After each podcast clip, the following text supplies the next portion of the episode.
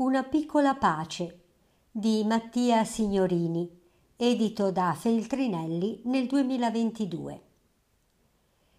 Nel 1933, poco dopo l'ascesa al potere di Hitler, un padre si mette in viaggio con il figlio, spinto dal desiderio di tornare nei luoghi delle Fiandre che hanno segnato la sua vita. Solo una volta giunto a Ypres l'ex soldato tedesco è in grado di ripercorrere una storia che nonostante l'atrocità della guerra somiglia a una favola a cui bisogna semplicemente affidarsi.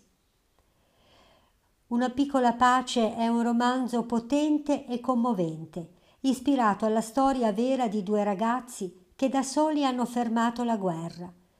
Due soldati semplici che su fronti opposti diedero vita alla tregua di Natale del 1914 tra le truppe inglesi e quelle tedesche, durante la quale i soldati lasciarono le trincee nemiche per festeggiare insieme nella terra di nessuno, riconoscendo gli uni agli altri la comune umanità.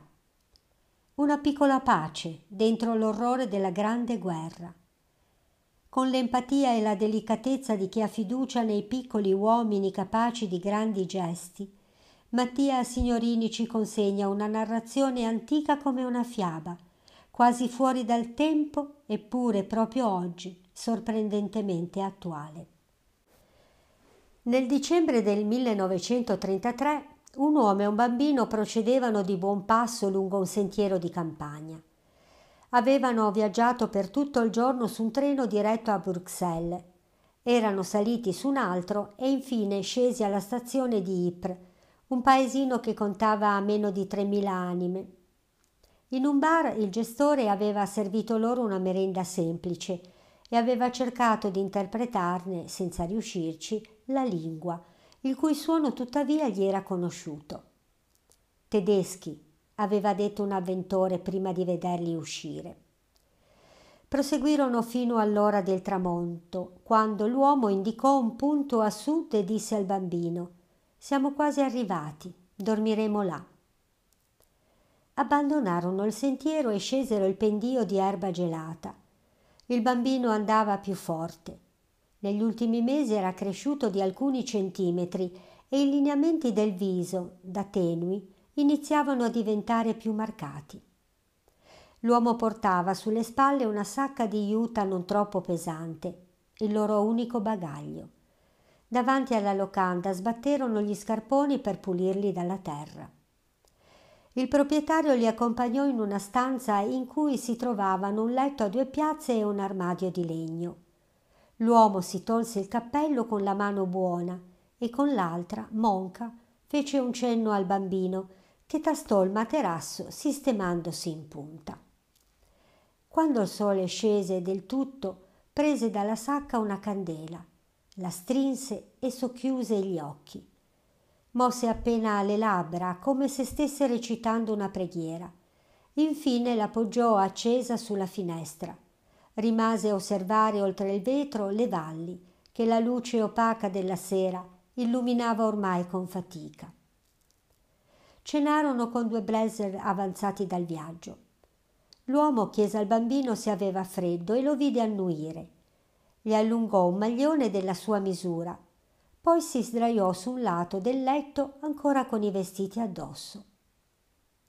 L'indomani si alzarono all'alba e ripartirono con la sazietà di un bicchiere di latte nello stomaco e due panini per il pranzo che avevano acquistato dal locandiere. Camminarono tra i prati per quasi un'ora, stretti nei loro cappotti di lana, quando di punto in bianco l'uomo si fermò. Il bambino allora si guardò intorno e notò l'erba lasciare spazio a gallerie di terra scura non più profonde di due metri che si interrompevano per riprendere poco più in là. Ecco, il posto è questo, disse l'uomo. Sono passati molti anni dalla prima volta in cui ci sono stato. Ne avevo diciannove, non molti più di te.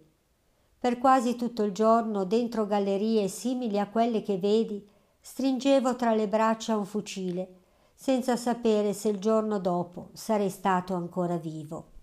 Ma dovevi difenderti? da uomini che non conoscevo. Quanti eravate? Migliaia. Il bambino si passò quella parola nella testa, migliaia, poi fece una smorfia. Non riesco a pensare un numero così grande. Non ci riuscivo nemmeno io fino a quando non l'ho visto con i miei occhi. E faceva paura? Molta. L'uomo gli spiegò che era voluto tornare perché aveva fatto una promessa che riguardava un ragazzo e aveva già rimandato il suo viaggio per troppo tempo. Cosa ha fatto quel ragazzo?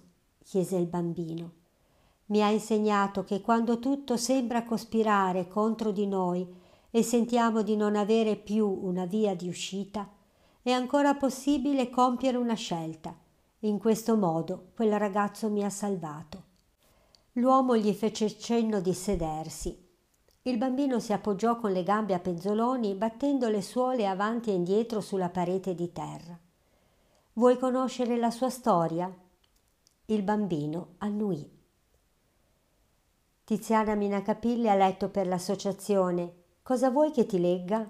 Donatrici e donatori di voce.